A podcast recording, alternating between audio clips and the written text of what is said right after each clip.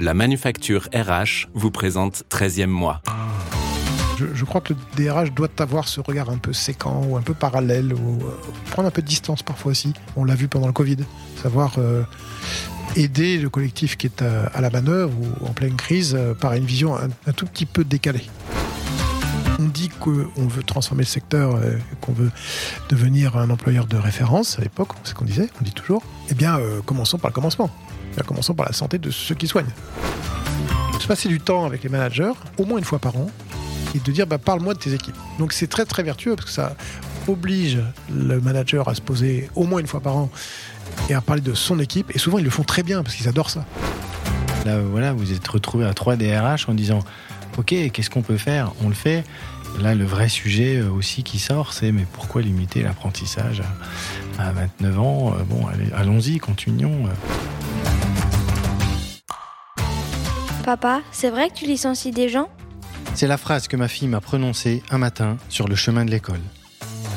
Je suis Flaubert, ancien DRH et fondateur de la Manufacture RH, le spécialiste du recrutement et du coaching des fonctions ressources humaines. Avec 13e mois, je vous propose d'aller à la rencontre de celles et ceux qui font briller les ressources humaines. Qu'ils soient DRH, HRBP, responsables du recrutement ou des relations sociales, ils vont vous inspirer et vous donner une autre vision de ce métier formidable. Bonjour Rémi. Bonjour Flaubert. Bienvenue dans 13e mois. Alors cher Rémi, je suis vraiment très heureux de vous recevoir pour ce nouvel épisode car notre rencontre devait se faire pour au moins deux raisons. La première de ces raisons, c'est que Marc-Henri Bernard, qui était mon dernier invité, vous a cité comme la personne à qui je devais consacrer un épisode. La seconde raison, c'est que cet épisode vient en écho à l'épisode 11, dans lequel j'ai eu le plaisir de recevoir Sandra Aslar, qui était alors DRH de Monoprix. Et Sandra était venue nous parler des transitions collectives grâce auxquelles des caissières dont le poste était supprimé s'étaient formées pour devenir aides-soignantes. Et elles sont devenues aides-soignantes où ça Chez Corian, dont vous êtes le DRH du groupe. Alors il est vrai que je ne devrais plus dire Corian puisque désormais vous vous appelez Clariane. Et ce qui est important, c'est que nous allons pouvoir reparler de ce formidable projet des transitions collectives avec votre regard à vous qui avez accueilli ces anciennes caissières pour leur proposer une nouvelle vie professionnelle et je dirais même presque une nouvelle vie tout court. Nous parlerons également santé et sécurité au travail, sujet qui doit être important dans un environnement que l'on imagine être sensible à cette thématique. Et on se laisse même le droit de parler talent management. Mais avant d'aborder ces sujets, qui êtes-vous, Rémi Boyer? D'abord, merci de m'inviter dans, dans, le 13e mois. Merci à Marc-Henri aussi d'avoir pensé à moi et puis euh, de faire le lien avec, euh, avec Sandra quand elle était DRH euh, de Monoprix. Alors, qui suis-je? Je suis le DRH de Clariane depuis maintenant 7 ans. J'ai rejoint le groupe en 2016, quelques mois après l'arrivée de Sophie Boissard qui reprenait à ce moment-là le, le groupe Corian.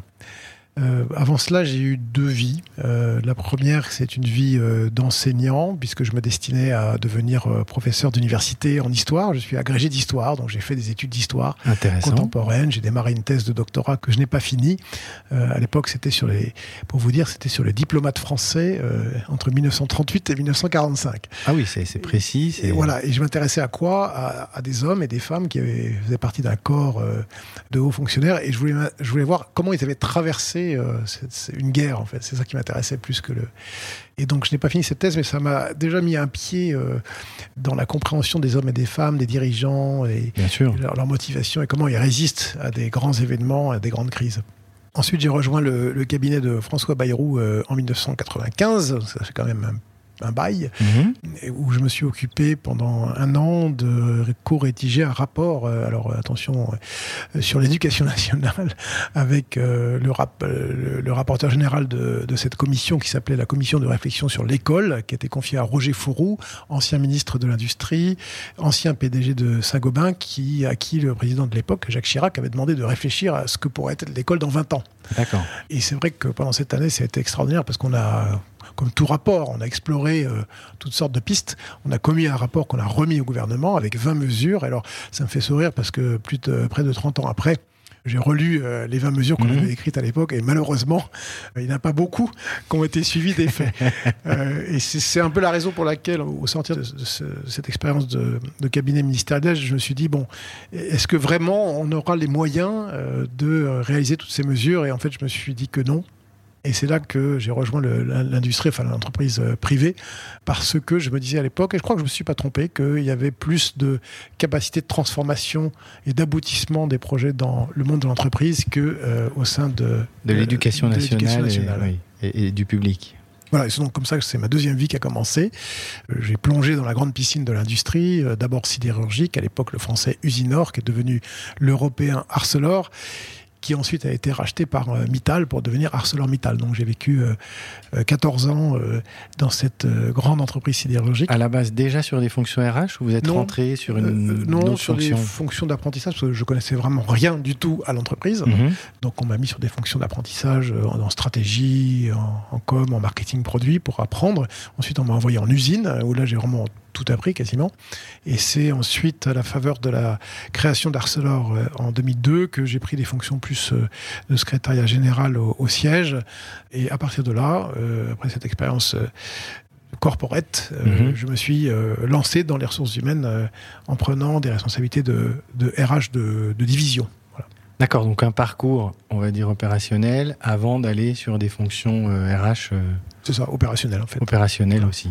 Et puis, bon, j'ai eu un petit passage par la RSE euh, quand euh, ArcelorMittal a été créé, qui m'a aussi donné une ouverture euh, sur la gestion des parties prenantes dans un groupe à l'époque très mondial, avec beaucoup de, avec une démarche qui était assez nouvelle pour les Mittal et qu'il fallait installer dans l'entreprise euh, dans une approche multi, euh, multi parties prenantes. Ça, c'était en quelle année, le côté euh, RSE 2006-2008. Ah oui, on était déjà donc sur ces sujets-là euh, chez, euh, chez ArcelorMittal, euh, Oui. alors que c'est un sujet bon, qu'on a vu quand même sortir euh, C'est vrai. Alors c'était, un peu après. pour être honnête, c'était surtout le E de Oui, RSE ok.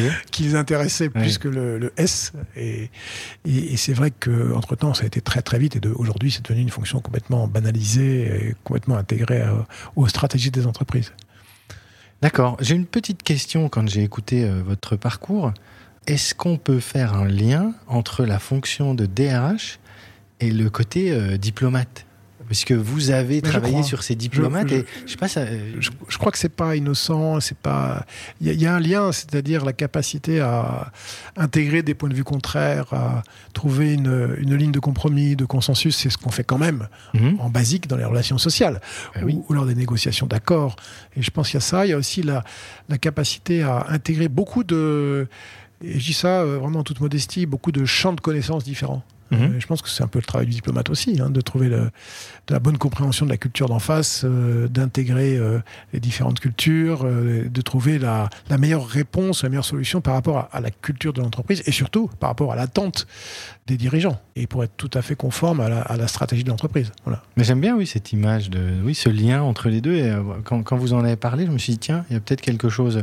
Alors, justement, si on pousse encore à peine, et j'aime bien euh, toujours poser cette question à mes invités, votre vision du métier de DRH. Alors, on a, on a évoqué là hein, le lien entre la direction générale, enfin, ce côté un peu euh, diplomate qu'il doit avoir. Qu'est-ce que vous pouvez nous dire d'autre sur vous, euh, votre vision du métier? Bah, vu de maintenant, vu de mon âge et de ma fenêtre, de mes différentes expériences industrielles et maintenant service à la personne, je pense que c'est la première réponse que j'ai envie de, de vous faire, c'est un rôle de, de garant des valeurs et de la culture d'entreprise. Et chaque entreprise est différente, chaque organisation est différente, a sa propre culture qui vient de loin ou, ou pas d'ailleurs, mais en tout cas qui s'accroche à des éléments euh, de vie collective ou de, de symboles collectifs. Et je pense que le DRH, il doit d'abord incarner ça, alors pas seul hein, bien sûr, avec Mhm. ses collègues, mais, mais quand même, profondément, il doit refléter, incarner euh, la culture et avoir une, un très haut niveau d'exemplarité, je pense. C'est Ah oui. d'abord là-dessus qu'on attend. sûr. Ensuite, je, je le vois de plus en plus comme un- une, une sorte de plateforme de neutralité. Je ne sais pas comment dire les choses autrement, Mhm. c'est-à-dire euh, euh, un peu en écho à ce que vous disiez sur le rôle de diplomate. euh, est-ce qu'il va faire sourire mon fils qui, lui, a été un vrai diplomate Euh. C'est c'est trouver des, des terrains de neutralité entre les différentes euh, parties prenantes de l'entreprise, les différents acteurs qui forcément ont des, ont des points de vue opposés et c'est normal. C'est normal. Le directeur Bien financier ne peut pas forcément avoir la même vision que euh, un patron de pays ou euh, le DRH d'ailleurs Mhm. ou euh, le directeur de l'immobilier ou le directeur des achats, etc. C'est- tous ces points de vue qui naviguent ensemble et qui doivent coopérer. Mais à un moment, il faut aussi pouvoir trouver la solution qui convient à tout le monde à l'instant T, parce que en même temps, ça bouge beaucoup. Voilà. Et peut-être un, un dernier rôle que je vois de plus en plus, surtout post-Covid, c'est la capacité à aspirer euh, des phénomènes de la société à l'extérieur ou des tendances, voilà, des grandes tendances sociétales ou sociologiques ou sociales. C'est quand même un peu pour ça qu'on est là. C'est quand même euh, pour ça qu'on est formé aussi sur des bases de sciences humaines et Mhm. sociales, sur des bases euh, psychologiques. euh, et c'est quand même des compétences qui sont pas toujours bien réparties dans l'entreprise. Et ça se concentre plutôt sur le DRH. Et c'est pour ça que moi, je, trouve très important que le DRH il passe du temps à lire, à flairer, à s'inspirer, à, aller sur le terrain. Moi, franchement, depuis que je fais ce métier, je, passe beaucoup de temps sur le terrain et, c'est essentiel parce que c'est là qu'on capte en fait la culture euh, et, les tendances sociales qui s'invitent dans l'entreprise de plus en plus. Voilà. Un homme avec un grand H de terrain et qui écoute là, oui, le- le pouls de la société aussi, et qui est là aussi pour entendre ce qui s'y dit, ce qui s'y fait, ce qui s'y pense, pour justement l'intégrer euh, à l'entreprise. C'est ça. Et alors, ça vient pas, euh, bien sûr, les, les patrons des opérations, des business units, des pays, ou les grands patrons fonctionnels, ils sont aussi euh, à l'écoute de la Mhm. société euh, et, et du terrain, notamment les opérationnels qui sont tous les jours euh, sur le terrain à délivrer l'activité ou la promesse de l'entreprise. Mais, mais je, crois que le DRH doit avoir ce regard un peu séquent ou un peu parallèle, ou, euh, prendre un peu de distance parfois aussi. On l'a vu pendant le Covid, savoir euh, aider le collectif qui est à, à la manœuvre ou en pleine crise euh, par une vision un, tout petit peu, un tout petit peu décalée. Et je pense qu'on est aussi attendu là-dessus. Non, j'aime beaucoup. Et dernière question sur, qui fait le lien entre votre parcours, le métier de DRH, passer de l'industrie au service à la personne. Facile, normal, euh, ça nécessite euh, un peu de, de- de se faire un peu violence Alors pas facile, mais naturel. C'est-à-dire que moi je suis venu au service à la personne euh, pour des raisons très simples et personnelles. C'est-à-dire que j'ai accompagné mes propres parents vers leur fin de vie, et donc j'ai découvert ces métiers en fait que je ne connaissais pas, et d'ailleurs que la plupart des gens ne connaissent Oui. pas avant d'y être confronté. confronté. Et je me suis dit, mais comment elles font? Voilà, ma mère avait Alzheimer, elle a passé six ans en maison de retraite médicalisée.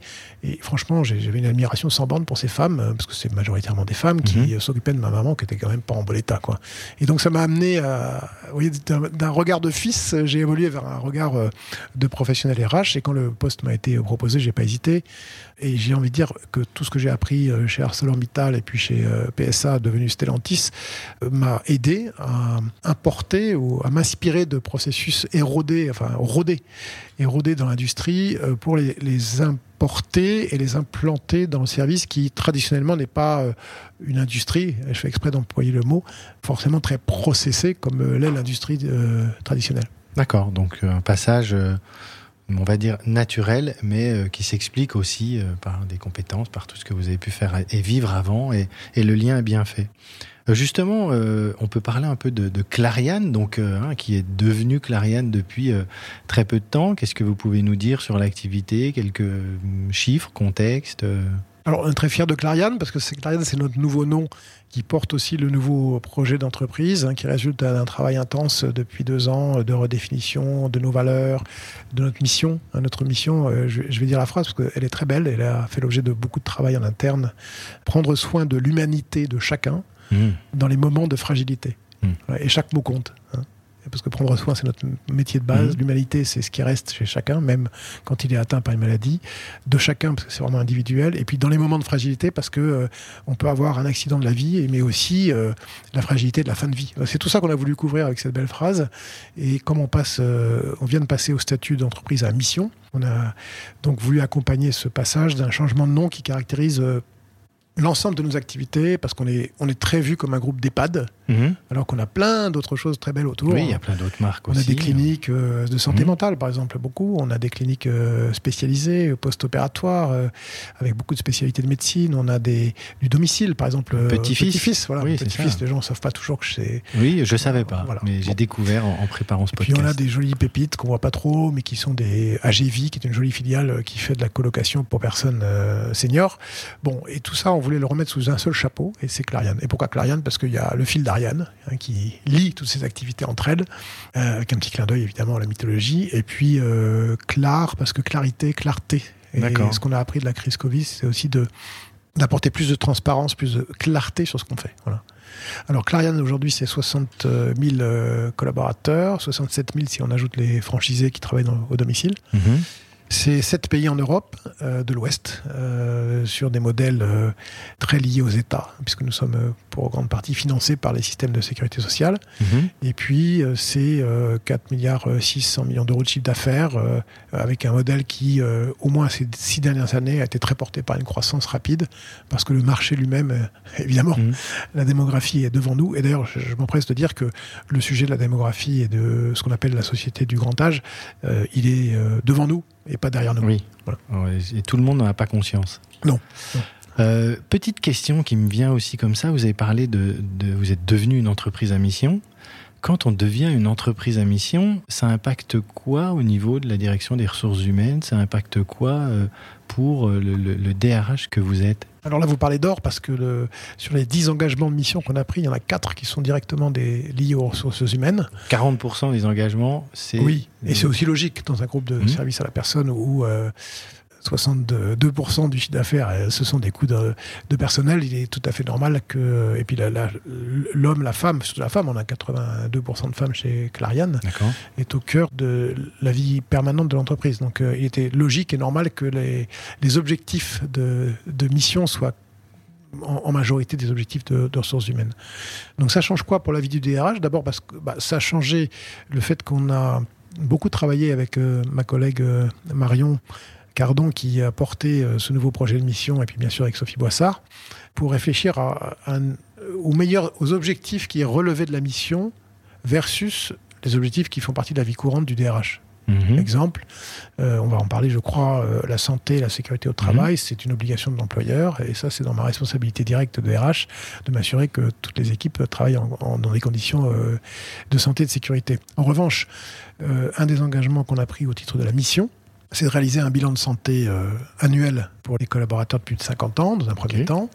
Euh, ça, vous voyez, c'est pas un, en- un engagement légal ni euh, de politique RH, c'est on essaye d'aller au-delà pour englober la, la santé globale du collaborateur, en prenant en compte aussi sa vie Personnelle. Euh, c'est, on a beaucoup de familles monoparentales, beaucoup de femmes qui ont des situations personnelles très compliquées. Donc le fait d'aller un petit cran plus loin voyez, vers la société et de pas se limiter entre guillemets à sa responsabilité d'employeur, c'est, un peu ça qui a changé pour le, le DRH et la DRH. Voilà, en tant que contributeur à la société autour de lui. J'adore, euh, j'a- j'adore le- le- l'exemple que vous prenez parce que je trouve que de plus en plus l'entreprise se sent autorisée à aller sur ce domaine de la vie privée, alors qu'il fut un temps où c'était ah non ça on peut pas toucher, c'est de la vie privée, on n'y va pas.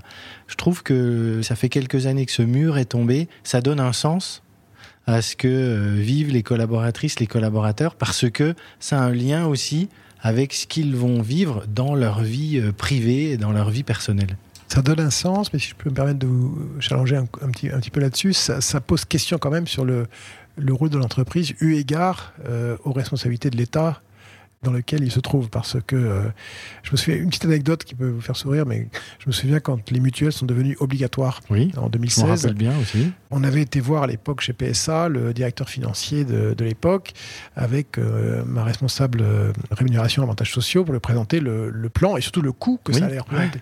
Et il nous avait fait une grande diatribe, c'était vous voyez, il y a, il y a, a 8-9 ans, Oui. Une grande diatribe pour dire mais vous n'y pensez pas, si vous donnez le doigt, vous allez donner la main, Mhm. si vous donnez la main, vous donnez le bras, et ensuite tout le corps entier va y passer.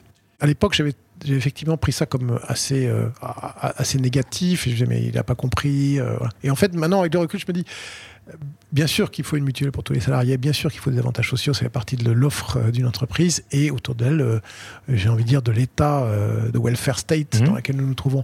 Mais il y a aussi une question à se poser sur jusqu'où on doit aller en termes de, prise en charge de la vie privée ou personnelle, y compris dans ces accidents. hein. Effectivement, là, vous avez raison, c'est qu'il y a plein de thématiques qui s'invitent dans l'entreprise, le logement, les transports, la mobilité, la situation familiale, la situation psychosociale. euh, Il y a un moment où il faut trouver le bon équilibre quand même, je trouve, entre la raison sociale de l'entreprise, au sens fort du mot, sa mission, et puis euh, ce que chaque citoyen euh, doit attendre d'un welfare state. Et je, bon, moi, je, pousse les choses, mais je pense que l'État se désengage quand même de pas mal de sujets. Et c'est là où, entre guillemets, il pousse, et il suscite, il susurre à l'entreprise prenez la place. Euh, il y a plein de sujets hein, euh, qu'on peut évoquer sur remboursement de transport, euh, mutuelle, etc. Où en effet l'entreprise est obligée d'aller compenser hein, des engagements qui peuvent y avoir de l'autre côté. Sujet très intéressant. En fait, pour dire les choses autrement, là je parle plutôt en, en tant que citoyen qu'en Mhm. tant que DRH de Clarion, mais euh, la question qui se pose, c'est jusqu'où euh, effectivement on est prêt à, euh, à se dé- où l'État se dépossède de, de ses Mhm. missions régaliennes dans Mhm. un- une vision très euh, ouest européenne du sujet. Voilà. C'est vrai. Bon, c'est vrai. mais c'est un point de vue plutôt personnel. Non, non, mais je- que, que je partage totalement et qui est, qui est très intéressant. On va arriver, on arrive tout de suite maintenant, après ces, ces échanges, sur les transitions collectives. Je le disais en introduction, euh, dans un épisode, on a parlé avec Sandra Aslar de Monoprix de ce que vous avez fait ensemble. Alors, j'ai bien compris que vous ne l'aviez pas fait qu'avec Monoprix. Et il y a aussi une autre entreprise qui a vraiment contribué, qui s'appelle De Richebourg. Vous allez nous en parler. Mais racontez-nous euh, votre vision, comment comment c'est né, comment c'est arrivé, euh, cette histoire de transition collective? C'était au moment du Covid, hein Alors c'était juste euh, un peu avant. Un peu avant. En fait, notre problème majeur, nous, c'est de trouver des ressources. Oui. Parce que le système de, pardon du mot, mais de production des soignants n'en fournit pas assez euh, Mhm. pour l'ensemble des besoins euh, des hôpitaux, des cliniques, euh, des EHPAD, privés, publics, tout le monde. Donc il y a un, un déficit entre l'offre et la demande. Là aussi, on peut refaire ce qu'on se disait avec l'État et normalement la production qui devrait y avoir de ces ressources Oui, oui. dans ce domaine-là. Alors ça, c'est un autre débat qui nous emmènerait loin, Très loin. mais qui surtout est la, est la résultante malheureusement de, de, de- de 20 ans de quotas, hein, euh, 30 ans de quotas qui, qui a, à l'époque était une vision malthusienne sans doute euh, du système de santé. Mais bon, c'est un autre débat. Mais néanmoins, nous, c'est ça notre sujet. C'est comment euh, trouver euh, plus de ressources face à des besoins croissants. Alors, il y a bien sûr une vision euh, purement RH qui consiste à dire améliorons la rétention, faisons baisser le turnover. Oui. Comme ça, on aura plus de gens en interne. Ça, c'est voilà, basique. Et puis, il y a une autre approche qu'on a poussée avec euh, Nadège Plou, la DRH France, qui consistait à dire comment aller chercher des gens qui ne sont pas forcément des soignants, Mhm. mais qui s'intéressent aux soins ou à ces fameux métiers du sens. hein. Et je crois que dans nos métiers, il n'y a pas tellement de besoin de prouver que ce sont des métiers du sens. Et donc, en- dans une approche très finalement, euh, euh, ce qu'on appelle chez nous de dérisking, c'est-à-dire de limiter notre exposition au recrutement externe, en en allant chercher des ressources internes et aussi en allant reconvertir des gens qui sont attirés par nous euh, vers nous en les formant nous-mêmes. Euh, Mhm. Et en les, à, la, à la clé, en, en disant à la fin de cette formation, vous avez un poste chez Corian qui est assuré. Voilà. Et donc, Après une formation de, c'était quoi, euh, 10 mois, non C'est euh, alors c'est ça 14 mois, 14 euh, dans une version Ouais. euh, accélérée, qui fait partie du, du succès de l'opération, c'est que nous avons été euh, autorisés, entre guillemets, parce qu'on est dans des diplômes d'État, hein, à aménager le, le diplôme de manière plus souple, plus flexible, euh, pour euh, faire en sorte que cette formation euh, euh, destinée à des non-soignants soit adaptée à ces non-soignants. Oui. Et donc c'est ça qui nous a motivés au départ. C'est euh, le besoin d'avoir euh, de- des personnes euh, et de recruter. Et donc, ben, d'ailleurs, c'est un sujet qui est énormément d'actualité, hein, la difficulté de trouver des, des profils, des candidats. Et de plus en plus d'entreprises se disent, OK, mais si je trouve pas le profil, comment je peux en trouver un autre que je vais euh, former, accompagner, faire monter en compétences? Vous, c'est encore plus compliqué parce qu'on est sur un diplôme d'État. Puis bon, il y a pas mal de- de- d'obligations euh, derrière. Donc ça part de là. OK. euh, alors, qu'est-ce que vous pouvez nous dire sur comment ça s'est passé, les chiffres, la vision que vous avez aujourd'hui, les étapes d'après peut-être euh, Alors, ça s'est très bien passé parce qu'on avait deux entreprises qui étaient vraiment très motivées. Je crois que Sandra vous l'a dit. Oui. Monoprix parce qu'ils étaient dans une reconversion interne euh, dans le cadre de leur euh, GEPP, hein, Mhm. de caissière qui un jour n'aurait plus de caisse. Mhm. Voilà. Et de l'autre, de Richebourg, notamment bah, son patron, Boris de Richebourg, qui est vraiment dans une approche très d'insertion sociale et qui a une vision de son entreprise euh, de ce point de vue-là sur des métiers vraiment de, essentiels, mais des métiers de base, hein, sans grande formation. Et en fait, les deux entreprises se rejoignent en ce sens où elles ont posé la question à ces salariés en disant qu'est-ce qui vous intéresse dans la vie, qu'est-ce que vous avez envie de faire, qu'est-ce que vous vous, vous, vous verriez faire? Mhm. Et c'est là que c'est très intéressant parce que Sandra euh, a ajouté euh, dans l'entretien annuel de Monoprix dans, un champ dans le formulaire qui consistait à dire ben, parlez-nous de vous et dites-nous ce que vous aimez faire. Mhm. Et certaines, beaucoup ont dit ben, moi ce qui m'intéresse c'est d'aller dans la santé, d'aller dans le soin, de m'occuper de personnes âgées, de personnes handicapées, de personnes fragiles, d'enfants, etc. Et c'est comme ça que c'est né. Et donc c'était assez facile, entre guillemets, euh, ensuite de prendre ces gens et de dire, bah, si, si, vous voulez aller dans le soin, nous, on connaît une entreprise euh, qui recherche des, des aides-soignantes. Et ça s'est fait aussi simplement que ça. On a rencontré euh, les, les, DRH des entreprises, on s'est mis d'accord. À l'époque, il y avait le dispositif Transco. Mmh fameux Transco. Euh, fameux Transco, qui a été un grand succès quand même. Mmh. Euh, malheureusement. Malheureusement, parce que l'idée est vraiment très noble, euh, qui consiste aussi, du point de vue de l'État, à dire, bah, au lieu de passer par la case Pôle emploi, Bien sûr financé par vos impôts et les miens, Oui. et, euh, eh bien, euh, établissons ce pont naturel entre des entreprises qui ont envie de coopérer entre elles. C'est comme ça que c'est né. Et ça, ça, je pense que pour le futur, c'est quelque chose à travailler beaucoup plus. Parce que je suis persuadé, ça fait longtemps que je pense ça, y compris chez PSA, quand on faisait des plans de départ, on travaillait beaucoup de cette manière-là. Je suis persuadé que si on met les entreprises ensemble euh, sur une maille territoriale et on les fait travailler ensemble avec un, un système d'appui de l'État derrière, de financement, hein, Mhm. je pense qu'on pourrait faire beaucoup plus de volume et beaucoup plus de reconversion intelligente euh, euh, sans passer par le, coût euh, de Pôle emploi. Et donc moi, je, suis persuadé que le retour sur investissement, il il est bon pour tout le monde. Bah, payer des personnes à être formées, à avoir un métier, un diplôme, j'imagine. Et je me rappelle que Sandra nous avait parlé de la fierté aussi de ces personnes d'obtenir un diplôme alors qu'elles étaient plutôt pas diplômées avant. Donc payer, financer pour ça, plutôt que euh, financer des personnes qui cherchent un travail, qui mettent du temps, qui peuvent perdre un peu de confiance en elles, etc., c'est quand même beaucoup plus vertueux. C'est ça, c'est des diplômes euh, accessibles Mhm. euh, qui, qui requièrent à la fois des compétences techniques, mais et surtout des compétences comportementales. Et, et je crois qu'on est dans une société où il y a de plus en plus de jeunes et de moins jeunes gens qui ont vraiment envie de se destiner à des métiers où ils trouvent leur sens, en fait. hein. Et ça, euh, euh, par exemple, en Allemagne, on a euh, chez Clariane euh, 2000 euh, apprentis et il n'y a pas cette barrière de l'âge comme en France, qui est 29 ans ou 30 ans. Et, et donc, j'ai j'ai chez Clariane Allemagne des apprentis de 58 ans. Euh, Bah et- oui, mais et, qui peut- sont ravis de faire ce job. Mais on peut être apprenti à 58 ans. Oui, sauf que dans le système actuel français de l'apprentissage, euh, dans son système de financement actuel, on ne peut pas. pas. être apprenti après, 20 après, après 29-30 ans. Or, la plupart des reconversions de carrière se font plutôt après 15-20 ans de carrière. C'est c'est assez logique, en fait. D'ailleurs, ça, c'est là, c'est un vrai sujet que vous soulevez. Pourquoi limiter l'apprentissage à un âge? Voilà, il y a une bonne piste là. De... Et j'adore ce que vous disiez sur les métiers du sens. Et puis, on pourrait même pousser, hein, se dire, mais quelqu'un qui euh, a euh, 45, 50 ans va trouver un métier dans lequel il trouve un vrai sens. Je suis certain qu'on aurait beaucoup moins de sujets autour du départ en retraite parce que bah, j'ai un métier que j'aime, dans lequel je me réalise, dans lequel j'apporte des choses, d'autres euh, ou à moi, ou bon, ben, ça me pose moins de problèmes de travailler Et- un ou deux ans de plus. Et, puis il y a le sujet qui vient après, c'est celle des seniors. C'est-à-dire que moi, je vais concrètement avoir un, un vrai sujet chez Clariane, qui est le, la moyenne d'âge du groupe aujourd'hui, c'est 44 ans.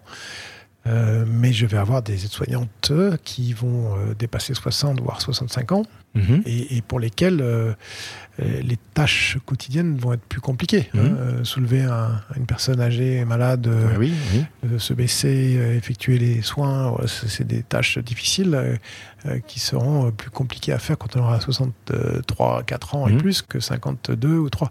Donc ça, c'est aussi un sujet qui permet de- d'envisager dans l'autre sens la reconversion Oui, euh, de, de soignants, pourquoi pas, quand ils sont très seniors, vers d'autres secteurs. Donc vous voyez, c'est une dynamique de l'emploi qui est vraiment intéressante, que cette expérience euh, passerelle euh, nous a permis euh, d'approfondir. Mais je pense qu'on est au début d'une histoire. Ah ben, vous- êtes au début d'une histoire, mais d'une formidable histoire. Et voilà, si moi j'ai pas besoin de motivation pour continuer de faire ce podcast, mais arriver à diffuser tout ce qui se fait, ce qui se vit en entreprise, ce que les DRH mettent en place. Là, voilà, vous êtes retrouvé à trois DRH en disant, ok, qu'est-ce qu'on peut faire? On le fait. Là, le vrai sujet euh, aussi qui sort, c'est mais pourquoi limiter l'apprentissage à, à 29 ans Euh, Bon, allons-y, continuons. Et, et tant mieux si on est au début de l'histoire. Et je pense qu'il faut vraiment s'inspirer de, de ça. Alors, est-ce qu'il y a une suite là qui est prévue? Enfin, c'est quoi la prochaine Oui, on va étape? continuer. Donc aujourd'hui, on a 45 euh, salariés de Monoprix qui euh, ont fini leur, euh, leur cycle hein, sur 12 euh, sites qui sont embauchés en CDI. Donc c'est- 45 personnes. Voilà, c'est- Formidable. c'est c'est super. Génial. On s'était fixé un objectif de 100 personnes avec Nadège Plou. Bon, ben, on, on est en route. Écoutez, de Richebourg, on en a 9 qui sont dans le pipe, dont 5 ont eu le diplôme du premier coup. Donc, Pour des, des personnels de service, c'est pas plus compliqué de rentrer Oui. dans la profession. Ouais, puis c'est hein. un diplôme qui est pas, qui est Non, pas c'est simple. hein. c'est pas simple. hein. Puis il y a des jurys, enfin, faut, Ouais. faut soutenir Mhm. un peu une, une petite thèse, Mhm. entre guillemets. Bon. Et puis, euh, il y en a trois qui continuent leur, leur parcours. Et on va continuer, en- on est en train de regarder du côté de l'hôtellerie, notamment, parce qu'on est sur des métiers du service aussi, où, où la passerelle, pour, euh, sans jeu de mots, est peut-être aussi plus facile. D'accord, donc aller chercher des gens qui travaillent dans l'hôtellerie et qui voudraient euh, se reconvertir. C'est euh, C'est ça. D'accord. Génial. Voilà. Donc il y a encore plein de choses, euh, plein de choses en perspective. Oui, puis euh, on, on aimerait bien nous réfléchir à, avec d'autres entreprises, d'ailleurs, à des GEPP collectives euh, Mhm.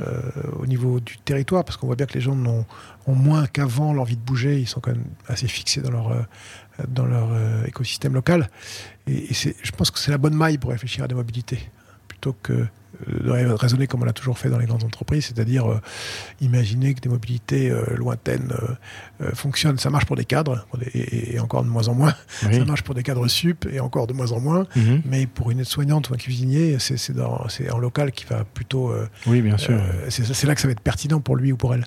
Et qu'est-ce qui, qu'est-ce qui peut faire, selon vous, qu'on n'en entend pas plus parler, qu'il n'y a pas un mouvement de fond de grandes entreprises autres que vous qui disent Ah ben on a vu ce que fait euh, Clariane avec Monoprix, avec de Richebourg, euh, allons-y, nous aussi, on veut, on, on veut créer quelque chose. Je vais risquer une analyse. Je ne prétends pas qu'elle soit la bonne, mais je pense que on arrive quand même dans la fameuse société dite euh, du plein emploi. Mhm. Euh, on sort d'une phase de 20 à 30 ans euh, de restructuration massive où tous les DRH bien formés apprenaient à, faire partir des gens.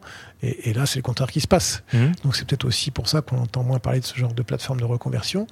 Euh, néanmoins, elle reste complètement pertinente, euh, justement par rapport aux besoins de la société du plein emploi. D'accord. Bon, bah écoutez, j'espère que il y a encore plein de belles histoires qui vont s'écrire grâce à vous et grâce à tout, à tout ce que vous faites. On va parler maintenant santé, sécurité au travail, parce voilà, c'est un sujet qui vous tient à cœur. Alors moi, quand on a commencé d'évoquer ce sujet-là, je me suis dit tout de suite, bon bah ok, évidemment, euh, chez Clariane, vu le domaine d'activité, vu le secteur, euh, c'est un sujet qui doit faire partie du quotidien de l'entreprise. Je me suis peut-être un peu trompé, je suis allé un peu vite en besogne en pensant ça. Oui, c'est un peu une découverte que j'ai faite en arrivant chez Corian à l'époque, Clariane Mhm. aujourd'hui, euh, parce que je venais d'un monde où la, la santé, la sécurité au travail était euh, plus un sujet. Parce que l'industrie euh, lourde, notamment, avait tellement vécu d'accidents graves et mortels pendant des années et des années que euh, le collectif euh, avait décidé de chasser la gravité et, et surtout la mortalité Oui. d'accidents. Et moi, je venais de ce monde-là. hein. C'est là que j'ai tout appris, en fait. Et Bonne donc, école. je- bonne école. Et je venais de, de monde où le taux de fréquence des accidents du travail euh, se, se baladait entre 0 et 1. Alors on voit déjà, je vous coupe juste, mais on voit déjà que c'est un sujet qui vous tient à cœur parce que quand on commence à parler de taux de fréquence, c'est que vraiment on a traité le sujet. Moi, c'est un sujet que j'ai eu beaucoup à travailler. Taux de fréquence, de quoi tu me parles? Déjà le taux AT. Quand on demande souvent à un opérationnel, voire parfois même à des RH en disant euh, le taux AT, c'est quoi? Oh, je sais qu'il est meilleur que l'an dernier. Non, c'est quoi vraiment le taux AT Tu sais que tu payes ça, c'est un pourcentage de ta masse salariale, donc à un moment donné, ça coûte un peu d'argent. Donc taux de fréquence, ok, on voit que c'est quand même un taux AT est plus technique que taux de fréquence. hein. Ah, le taux AT est très technique, euh, est très technique. On c'est- hein, C'est sur le long terme. C'est sur le long terme et souvent on met des actions en place, mais on les voit. Bon, Et c'est vrai, c'est ça porte pas ses rétroactif. fruits tout de suite, évidemment. C'est un marathon. On sent l'expert. Donc voilà, donc j'ai fait ce constat-là en arrivant. Et, et franchement, je, je- je n'ai pas tout de suite compris pourquoi. Ensuite est sorti un rapport qui a fait grand bruit dans le secteur, qui était le rapport El Khomri sur l'attractivité des métiers du grand âge en, en 2019, auquel d'ailleurs euh, nous avons un peu contribué. J'imagine. Et un des trois grands euh, constats de Myriam El Khomri à l'époque, c'était l'accidentologie. Et presque comme une surprise de Mhm. sa part, ancienne ministre du Travail. Oui, oui. oui, oui. Et, euh, si, mais c'est quand même curieux qu'il y ait des taux de fréquence aussi élevés. Pourquoi Mhm. Et moi, l'hypothèse que j'ai avancée à l'époque, c'est de me dire, bah, finalement, les soignants, ils soignent. C'est leur mission première. Ils soignent les autres. Les autres, Voilà. c'est ça Sauf que, euh, un peu comme les cordonniers, euh, ils se soignent pas beaucoup. Ils font pas attention forcément. Ou ils disent c'est pas grave, ou alors ils s'auto-soignent, vous voyez une petite, D'accord. une petite coupure, une, Mhm. petite, une petite blessure entre guillemets de rien, Mhm. euh, une seringue euh, qui est mal rangée. euh. et, et je pense que c'est ça aussi qui fait le taux élevé d'accidents du travail déclarés euh, dans notre secteur. Donc c'était le constat que j'ai fait en arrivant, oui, oui. Et je me suis dit bon, d'abord c'est ma responsabilité, on en parlait tout à l'heure, Ouais, oui. de, de DRH, et puis je- avec l'impulsion forte de notre directrice générale, on s'est dit bah il faut- on dit qu'on veut transformer le secteur, euh, qu'on veut devenir un employeur de référence à l'époque, c'est ce qu'on disait, on dit toujours. Eh bien, euh, commençons par le commencement. Mhm. Commençons par la santé de ceux qui soignent. Voilà. Et donc, il y a une certaine continuité parce que euh, dans la mission, dans les engagements de mission, on habite toujours un peu sur cette euh, ligne-là. hein. Mhm. Alors, comment on a fait? On a Alors, le plus dur, ça a été honnêtement de, de compter. Vous faisiez allusion euh, aux définitions ou à la connaissance des, des taux de fréquence et des taux datés. Mhm. Euh, donc, on a passé beaucoup de temps à, se- à comprendre nos données, Ah oui. à se mettre d'accord sur les définitions, à expliquer à nos opérationnels qu'un congé maternité n'est pas de l'absentéisme, qu'un accident du travail rentre dans l'absentéisme, mais qu'il n'y a pas que ça, qu'un taux de fréquence, c'est une définition internationale précise, un taux de gravité aussi. Donc, on a passé pas mal de temps à, à se mettre d'accord là-dessus. De quoi on parle et on doit parler la même langue. Exactement. Et une fois qu'on a fait ça, de dire, bon, une fois qu'on a nos données à peu près propres, euh, comment on catégorise nos accidents? Là aussi, on s'est... On a passé pas mal d'heures carrées avec les collègues à dire euh, quelles sont les catégories d'accidents pertinentes pour notre industrie. Mhm.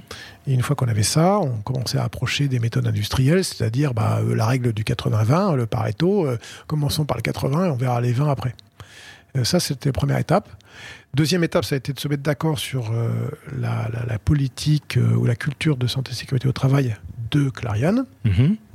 Pour ça, des choses assez classiques, mais qui n'étaient pas forcément existantes dans notre secteur, c'est-à-dire euh, installer un vrai système de management de la sécurité au travail, le fameux SMST, Mhm. euh, de d'écrire une charte toute simple d'une page euh, du COMEX de, de Clariane disant ce qu'on souhaite, de négocier avec les syndicats en France un accord complètement dédié à la santé et sécurité au travail, c'est le premier accord du secteur en 2021, et ainsi de suite. Et d'installer dans cette, cette politique ce système avec des standards, des procédures. euh, voilà. Et puis dernier point qui est très important, c'était la culture. En disant quelle culture euh, de sécurité au travail je veux voir incarnée, appliquée par l'ensemble du corps social, à commencer par les dirigeants jusqu'aux managers de proximité. Et cette culture aujourd'hui, elle, euh, elle vit, elle est en place, elle est. Oui, alors il y a encore beaucoup à faire. hein. Mhm. Pour vous donner des chiffres, on est euh, sur un taux de fréquence d'accidents sur l'ensemble du groupe Clarion, dans les 7 pays, euh, de 42 D'accord. en 2023. Mhm. Mais je viens de loin. hein. J'étais euh, à 72 euh, Ah oui, il y a 3 ok. ans. La France était à 90, ils sont maintenant à à 60, euh, 62. Et puis j'ai des pays à 16. Voilà. Mhm. Donc l'intérêt d'un groupe comme ça, c'est de pouvoir partager les bonnes pratiques en disant bah, comment, vous êtes, comment avez-vous fait pour arriver à un taux de fréquence de, de 10-15 Oui. Et, et ça, c'est très, très, très euh, utile parce que les gens apprennent très vite les autres, surtout si on applique la règle du Pareto avec Mhm. l'accident qui revient le plus tout le temps. voilà. Donc ça, c'est comme ça qu'on a fait. Et puis on a installé une culture. euh, comme l'a fait l'industrie, je n'ai pas honte de le dire. D'abord, euh, j'ai passé 20 ans dans l'industrie et j'en suis très fier. Et, et- et l'industrie a su faire avec des méthodes que vous connaissez, du pont de Nemours. Euh, voilà.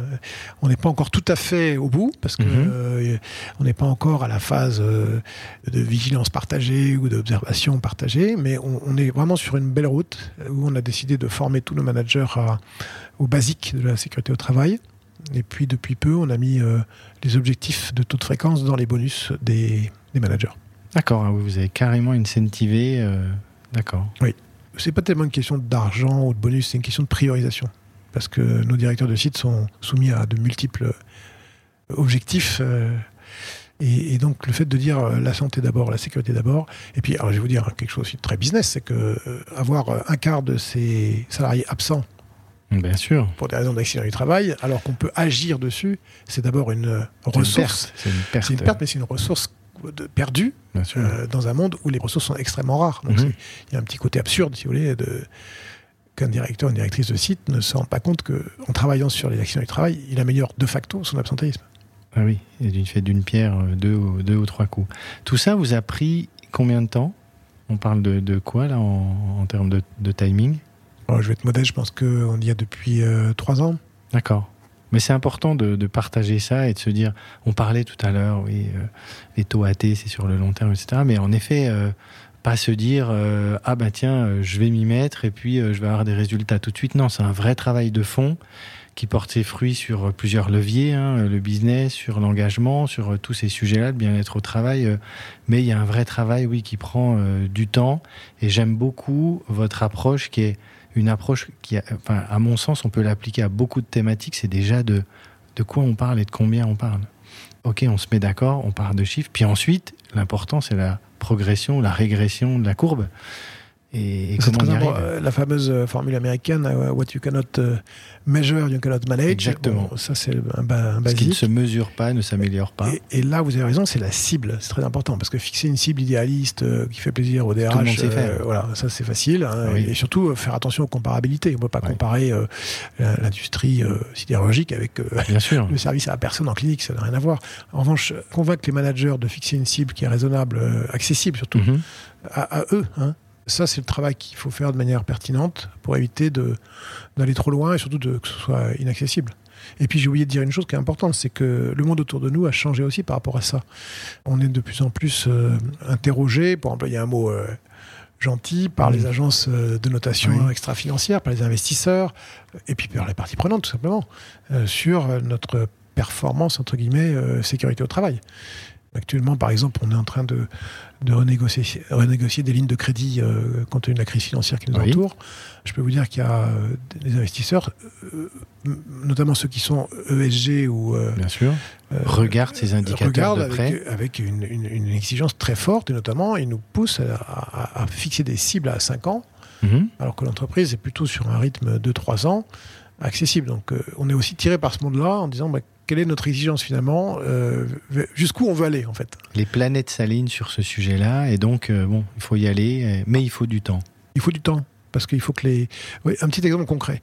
Euh, Il y a beaucoup d'aides-soignantes qui n'ont pas besoin de moi pour savoir comment manipuler un patient, un résident tous les jours. Mais l'habitude s'installe et à la fois avec l'âge et la pratique, on, on- on économise des gestes. On, Mhm. on se baisse moins, on, enfin on plie moins les genoux, on, fait moins attention, donc on se cogne. Et la majorité des accidents chez nous, c'est ça. hein, c'est des, chocs, c'est des TMS, euh, plutôt la partie haute euh, du tronc. euh, c'est plein de petites choses. Donc c'est- aussi rappeler à, à ces femmes qui, qui exercent un, un métier absolument incroyable, quoi, remarquable tous les jours, c'est leur dire mais faites attention à vous, protégez-vous. Ah oui. Voilà. Mm.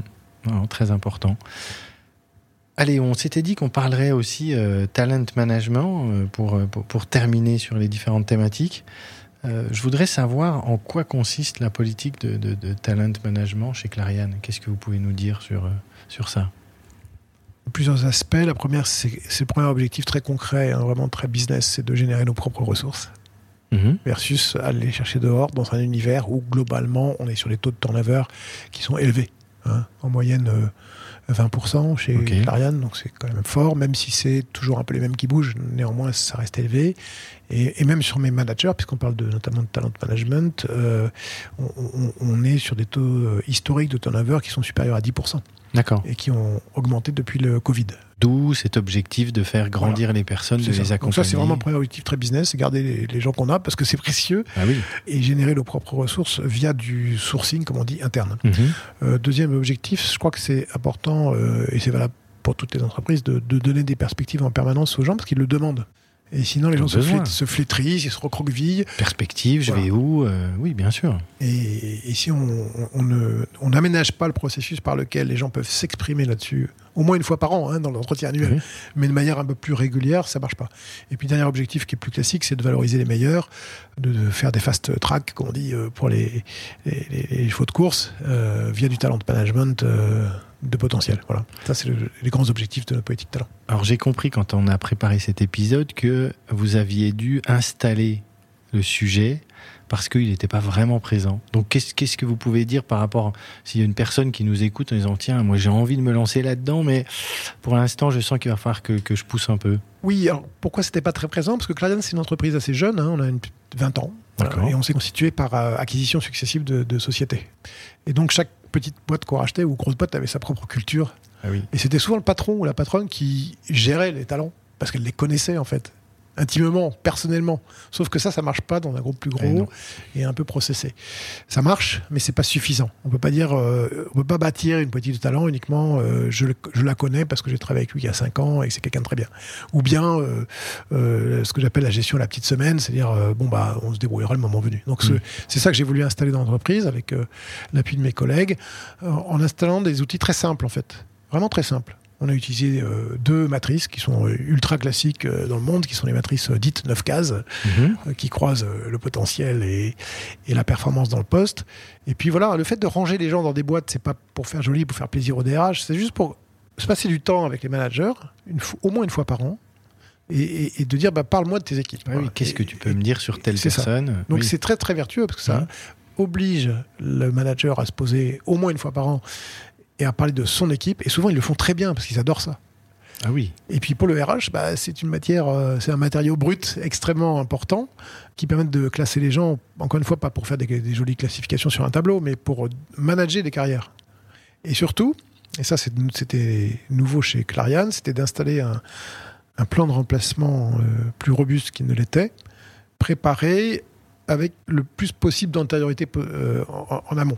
Donc on a fait un exercice classique de, de plan de remplacement ou de plan de succession en disant bah, qui te remplace euh, tout de suite ou, ou dans 4 ans ou dans 7 ans. Et, ah, vous êtes allé jusqu'à. Oui, ah oui, oui. c'est oui. c'est- et ça, c'est ça, ça, loin. c'est vraiment très puissant parce que ça, ça tend l'entreprise.